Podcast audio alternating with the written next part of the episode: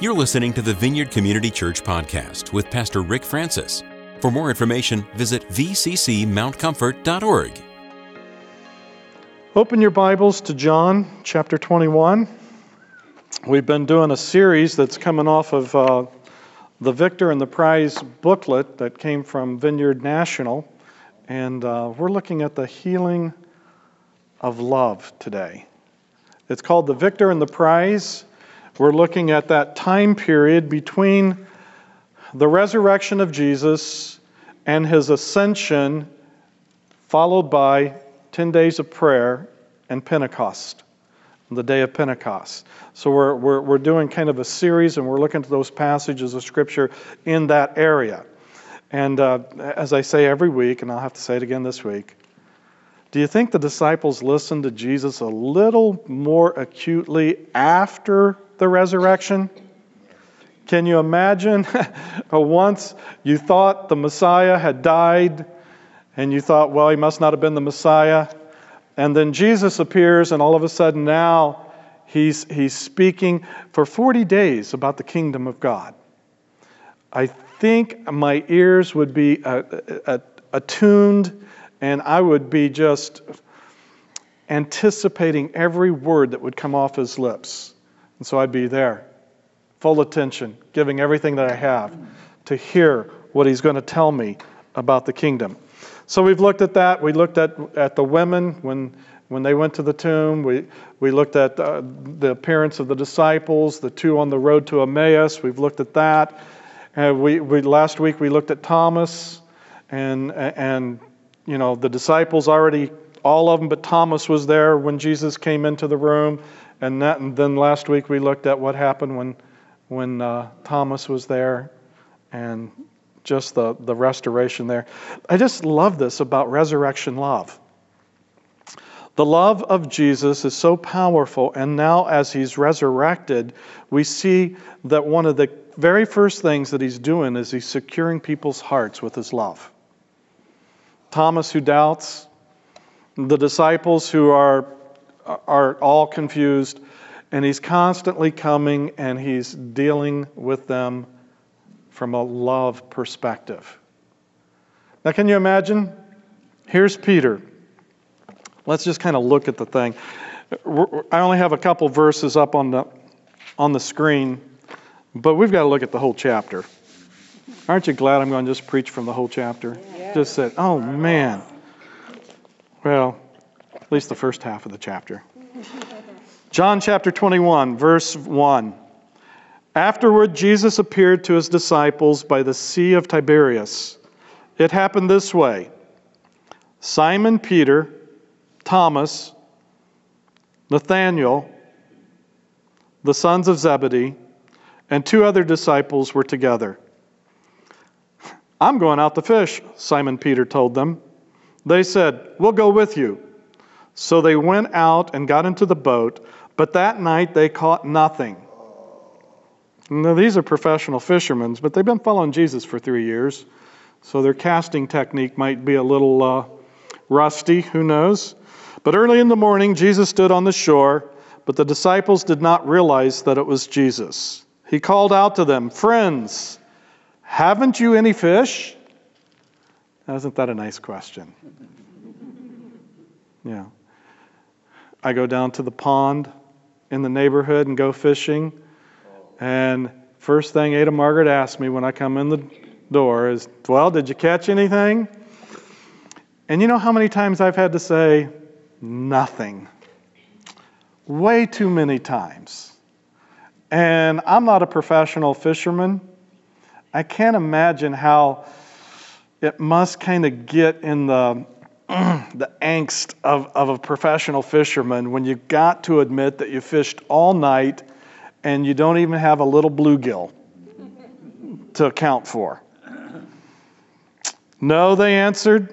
He said, Throw your net on the right side of the boat and you will find some. When they did, they were unable to haul the net in because of the large amount of fish. Then the disciple whom Jesus loved said to Peter, It's the Lord. Hmm.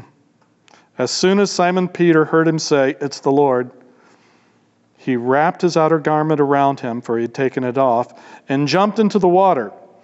The other disciples followed in the boat, towing the net full of fish, for they were not far from shore, about a hundred yards. When they landed, they saw a fire of burning coals there with fish on it and some bread. Then Jesus said to them, Bring some of the fish you have just caught. Simon Peter climbed aboard and dragged the net ashore. It was full of large fish, 153. Oh my God. Does this tell you anything about John, the beloved disciple? He must have been good with math. It's about 100 yards, no fish, 153 fish, large fish. Okay, I like that. But even so, with so many, the net was not torn. Jesus said to them, Come and have breakfast. None of the disciples dared ask him, Who are you? For they knew it was the Lord. Jesus came, took the bread, and gave it to them, and did the same with the fish. This was now the third time Jesus appeared to his disciples after he was raised from the dead. Father, thank you for your word. We're so thankful for the record that records the life, the ministry, the words of Jesus. Mm. And we ask now, Holy Spirit, that you'd give us ears to hear and hearts to understand what the Spirit is saying to the church. For we ask it in Jesus' name. Amen. Mm-hmm. So Jesus came, took the bread, and gave it to them, and did the same with the fish. And now this was the third time Jesus appeared to the disciples after he was raised from the dead. When they had finished eating, Jesus said to Simon, Simon, son of John, do you love me more than these? Yes, Lord, he said, You know that I love you.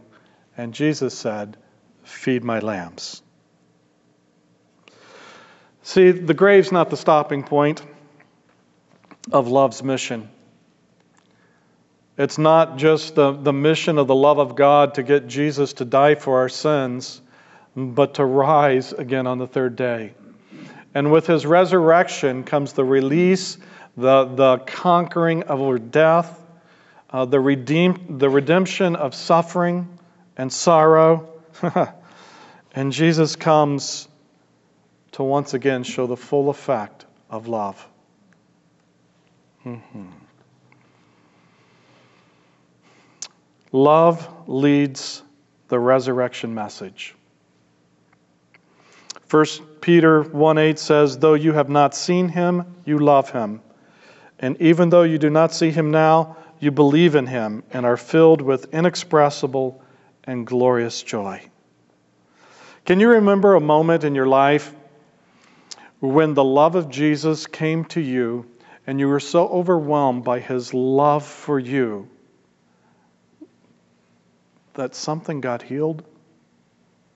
Yes. Hmm. We were at the conference at Urbana at the Champaign Vineyard, and I was in a workshop, and, and the speaker, Ken Fish, was, was really talking about some advanced healing. And the presence of the Lord just filled that conference room. There probably had to be, oh, maybe 150, 200 people that were in the conference uh, workshop. And right then, the love of God just came on me so incredibly. Now, being a diabetic, my feet has started to give me some problems.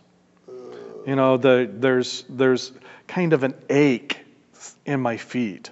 It's, it's a weird kind of ache. It's, it's not because I stubbed my toe or anything like that. It's not a throbbing pain, but it's just an ache. And I noticed that as the love of God entered the room, all of a sudden, all my aching feet pain just left. And it, how many, you know, you, you think about your feet? Anybody thinking about your feet right now? Probably because your feet hurt. or you've heard my story and now that triggered feet. Oh, yeah, how's my feet doing? Oh, yeah. I never think about my feet unless they're aching. And then as, as, as the love of God just filled the room, all of a sudden the ache left and I never thought about my feet the rest of the week. It wasn't even there. There was no ache. Matter of fact, every now and then they felt so refreshed. I don't know what refreshed feet feel like, but my feet felt so refreshed that I noticed how good they felt. I've never noticed how good my feet feel. The resurrection, power, and love bring healing, and it's at the forefront of the gospel of the kingdom. And so we see our very first point that love leads the resurrection message, the resurrection message of the kingdom of God, the great and wonderful news of the gospel. Jesus understood the deep, profound, healing nature of his love. He understood that. And he knew that when he released it, it would have an effect on those who would receive it. So here he is. He's with his disciples. This is the third time he's with them. Uh, he doesn't say, "Hey, it's me." You know, he just he engages them, and as they come to shore, Peter jumping in. Why is Peter always jumping in? Peter is so impulsive. He's so he's he's he's got that temperament that he just doesn't wait. He's got to go. And so he's in the water, he's there, he gets there. And the other thing is, I, I, thought, well, why didn't he let his outer garment just stay on the boat? You know? And just swim in, and then he put his outer garment on, and it'd be dry. I don't know, maybe it was shallow enough that he, he, but it said it wrapped around him, so when he got in, I'm sure it had to get wet you know, some of the cartoons that we show with the children of, of this story, you know, Peter dives in from off the boat and swims ashore and stuff like this. But it says it was pretty shallow. So, but I, I imagine it got wet. So there's Peter, wet, so eager to get to Jesus. And then once he gets to Jesus, he's still, he's still dealing with, with what's going on inside about how he denied Jesus three times. have you had that? Someone's there, you love the person, you can't wait to get with them, but then you remember, oh, we have, a, we have unfinished business. We have unfinished business, and I forgot that uh, I said I didn't know him three times. At probably the most desperate hour of his life, I denied him three times. I don't know, to me, it, it just makes sense that that's Peter. That he can't wait to get with Jesus. And then once he gets to Jesus, he remembers, uh oh. And he doesn't really know how to engage. Even though Jesus has appeared, and this is the third time, so the first, first time they were all just kind of overwhelmed with great joy and you know, and he thought he denied him and he was dead. And now he sees that he's alive, so now he's dealing with that level of denial, but he's, he's probably just overjoyed with the, with the reality that Jesus has been resurrected, that he's alive. So he, he's all excited about that. The second time comes, the, the whole focus seems to be on Thomas, and so Peter's a little bit left off the hook. Doesn't have to, he's just happy Jesus is here. And now it's just him and Jesus. The first two times it's Jesus with the disciples and Peter. This time, the disciples are still on the boat, they're coming, and now it's one on one time with Jesus. How awkward do you think Peter felt? Man, knowing that there's still something that probably in Peter's mind has really disqualified him from that relationship that he had before the crucifixion with Jesus. Now he's with Jesus and, and he's got this disqualification of his denial. Jesus already got the fish going, but he tells him to bring some more. So, you know, number of disciples there, they're big eaters, so Jesus is going to keep uh, the buffet going and keep those, those fish grilled. But he already had some fish going. And Peter, being the first one there, he probably got one of those fish that Jesus had specifically prepared. Hmm. So here's Peter. What does he do? So excited that Jesus is alive, But there's something going on inside that he feels like, I can't really be the leader that I was. I can't be the spokesman of the group. I've got to take a subordinate position. And if he'll let me just be among the disciples, I'll be happy. Hmm. But Jesus' love is so great. It manifests to the women, it comes to the disciples, it comes to Thomas, and now it's Peter's turn. Hmm. Thomas is the skeptic. Peter is the one that denied him three times. Point number two love accepts us just as we are. Paul writes in Corinthians 13 Love is patient, love is kind. It does not envy, it does not boast, it is not proud. The kindness of love, the patience of love, the understanding of the love of Christ as it comes to encounter Peter, his heart goes out to him. And he's going to reinstate him. I love this. I love this passage of Scripture. How often have we defined ourselves by the last big mistake that we had committed? Being a, a, counselor, so often I can get people to accept the forgiveness of God, but I can't get them to forgive themselves. And something about our humanity that when we blow it and we know that we shouldn't have blown it, and we know that we know that we know we knew better than to do that, and oftentimes this can be in, in areas of addiction where kind of our, our willpower is, is just turns to butter and, and we give in and we cave and, and it's on those kind of things that that is it's so hard for us to forgive ourselves and back when I was a professional counselor and they were paying me, the longer it took them to forgive themselves, the more money I made. You know, they just would keep coming back in. We'd keep going over the same thing. They would get there. They could receive the forgiveness of Jesus, but they couldn't forgive themselves. And so they would be under the torment of the evil one as he'd beat them up and, and remind them of their mistake and remind them that they're not worthy to even be called a Christian. And as he would do that, then they'd come back and I would encourage them that no, Jesus loves them. Blah, blah, blah, but they still couldn't forgive themselves. Hmm. You can't make someone else forgive themselves. They have to do that as an exercise of their own will.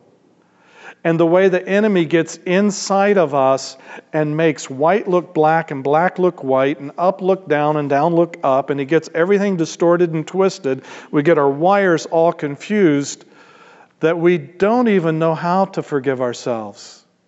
Matter of fact, many of our super religious folks, they feel like the more that they are unforgiving toward themselves, the more they have the approval of the Father. Does that make any sense? It goes something like this God, I am a rotten person because of what I did. And I see how rotten I am. Aren't you impressed? That I see how rotten I am? Man, I have discernment and I'm able to see the hidden, subtle, bad motives that I have. And therefore, aren't you impressed? Oh boy. How many, how many sons and daughters do you have that can really see how bad they are? I know how bad I am. And it, it's the craziest conversation that we have, and it's the way the enemy once again twists our understanding so that the good news becomes the bad news and the bad news becomes the good news. And it's like, no, no, no, no, no, no. Forgiven. We've been looking at this now for several months about being in Christ and Christ in you. We started with uh, the Sermon on the Mount. We, we've looked at the prayer of Jesus, his high priestly prayer.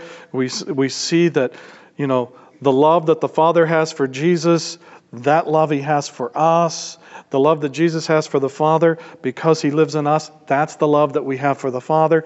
And as we start understanding this stuff, you're going to start to see it break through as you really take time to meditate on this. It's going to start breaking through in all the expressions of your life.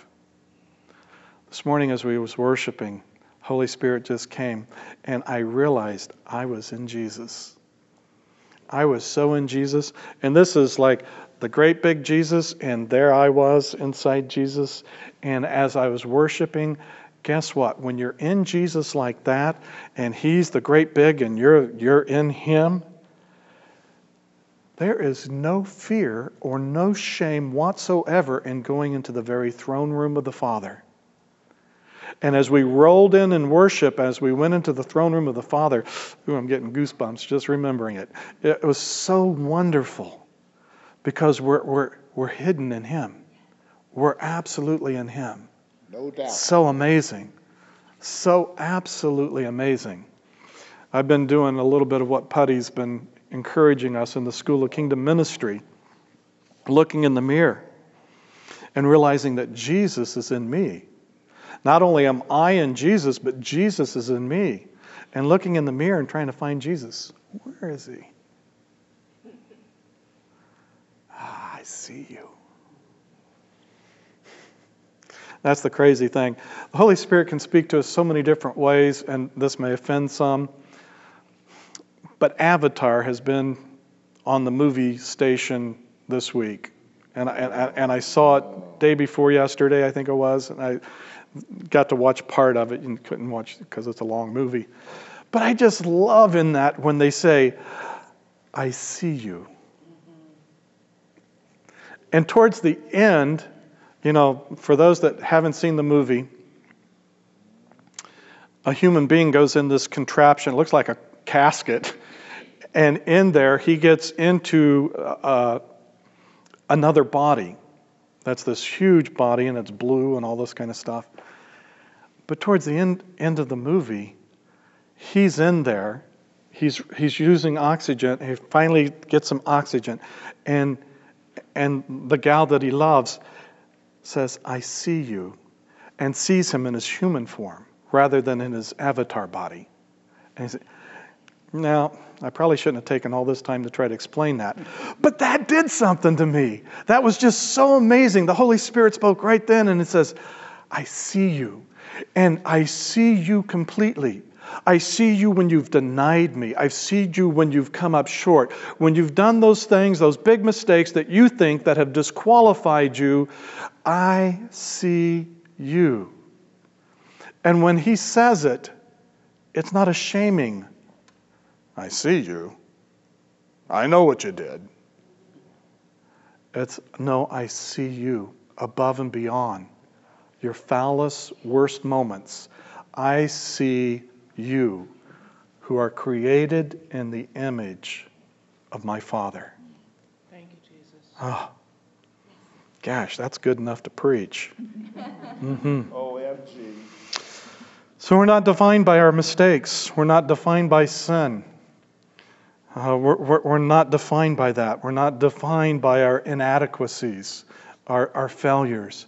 We're defined by being in Him. He is the one that defines us. That's, that's good news. God is so incredible that it's never difficult for Him to forgive us. But we have to forgive ourselves. When we really see ourselves for who we are, we will start to love ourselves as Christ has loved us. It, it's really a form of superior spirituality when somehow we won't forgive ourselves, but Jesus has forgiven us, the Father has forgiven us, the Holy Spirit has forgiven us. If they have forgiven us and we haven't, it's like we put our own opinion above God's. And it's like, now I am the supreme authority of the universe, and I choose to withhold forgiveness from myself, which is absolutely ridiculous. It's so arrogant. It's, it's based on a total wrong understanding of who God is. If God has forgiven us, then who are we to condemn? Yeah, he says something about that in Romans 8. That's good. So it's his loving forgiveness, it's part of his resurrection plan. our own life has been raised from death, the death of our big mistake. So, whatever it is that the enemy uses as that which disqualifies us, that restricts us, that that limits us, that that confines us, whatever he's used to try to put us into some kind of isolation mode, we find that resurrection love has, has more than enough power to blow that completely apart. So, the last thing, love gives us a great commission. Looking once again at John 21, Jesus came, took the bread, and gave it to them, and he did the same with the fish. This is now the third time Jesus appeared to his disciples after he was raised from the dead.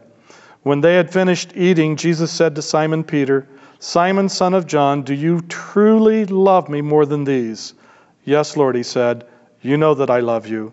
Jesus said, Feed my lambs. Now, I know you've heard many stories that's talking about the Greek words for love, where Jesus says the first two times, Peter, do you agape? And he's using the verbal form from the word agape. Do you, do you love me? And that's kind of the unconditional love, you know, the, the God kind of love. And then finally, uh, the third time that Jesus says it, he goes to, to the phileo. He goes to brotherly love. Do you love me like a brother? And a lot of times, you know, some theologians and scholars have said that this is, you know, Jesus is saying, Do you really love me, you know, with, with the radical, deep, deep, deep love that God has? And he says, Lord, yes. And yes, Lord. And Jesus sees that he's struggling, and so he says, Well, do you like me like a brother? Do do I mean, let's find a foundation that we can start on. And I don't think that's at all what's going on here. Not that I'm smarter than the scholars, but there's a variety of scholars that have a variety of different opinions. But I think because Peter had denied him three times, Jesus had to, to bring in the reality of reinstating Peter Do you love me? Agape, agape, phileo. Do you love me? Do you love me? Do you love me? And I think when he goes to phileo, he's talking, do you love me in a spiritual sense? Do you love me in a spiritual sense? Do you love me as a brother? And I think there's almost a, a, a I think a, an increasing intimacy when Jesus moves, do you love me like a brother? Now, Peter's response to this is he's hurt. You know, for the third time for the third time. And then the text goes silent. We don't get the rest of how Peter processed this. We don't get the rest of the story of, you know, Peter's hurt that the Lord called him a third time, you know, and he does one of those, uh, you know, uh, Elijah type of, uh, you know, can, can these bones live again? Lord, thou knowest, you know, and so he, Lord, you know. Do you love me like a brother? Lord, you know. And I think Jesus always knows exactly what he's doing when he's asking us questions. And I think when he's engaging us, he knows, even when we don't know at the time. And as John is recording this, I don't think Peter has a clue the impact this is going to have a little bit later on. Because we see it starts to take effect. Come Pentecost, who's back into primary spokesperson? Who preaches to the masses and explains what is happening right there? It's Peter. And Peter is the dominant person in the first part of the book of Acts. He is the one the Holy Spirit is using, and, and the miracles are taking place, and all of this. All this to just say the resurrection love of the Lord Jesus Christ will come to each one of us where the enemy has shamed us, has restricted us, has caused us to feel confined, has caused us to feel like we've made the unpardonable sin. We've done the mistake that's the biggest mistake, and, and therefore we are no longer worthy. But resurrection love comes to us, and it brings healing. It brings healing to that place in our heart where the enemy has tried to lie to us and make us feel like we have just forever changed our relationship with God. Hmm. So, the good news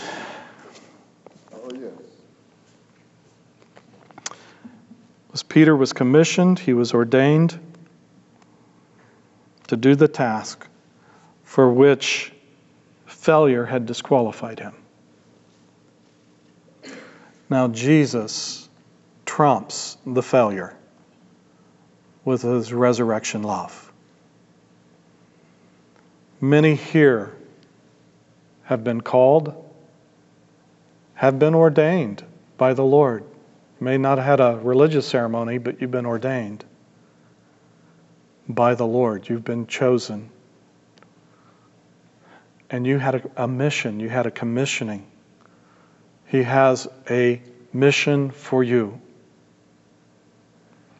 But then we did something that we feel like has disqualified us. I remember listening to my dad talk to me one day as I was answering the call to the ministry. The Lord called me when I was 14, and I knew where He had called me. And my dad was sharing his lament that the Lord had called him too, but that he said no and got busy with other things. And I could see the sorrow in his heart. And he truly felt like he let the Lord down and that he was a second class Christian. My dad went on to uh, be the bus pastor at our church. He had a love for kids.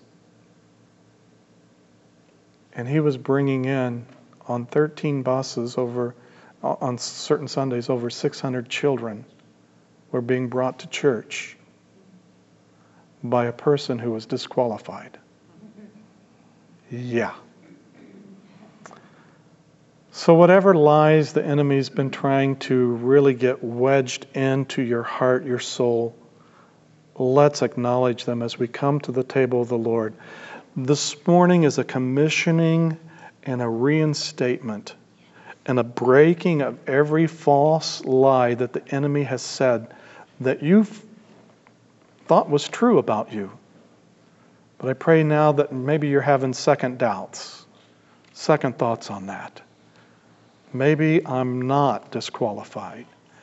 And today, as we come to the table, of the Lord, this is open for everyone. You don't have to be a member of this church. As, as, as the Lord Jesus is your Lord and Savior, as you come forward, let's come and let's, let's anticipate the Holy Spirit moving through the sacrament of the bread that represents His body and the cup that represents His blood. And there to be a fresh reinstatement of our divine mission. First, of our identity, that we are a son and daughter of the Most High. And secondly, He's called us to be equipped and to love with resurrection love all those that come across our path. Amen. Thanks for listening to this week's podcast. To receive more audio content from the Vineyard, click the subscribe button in iTunes.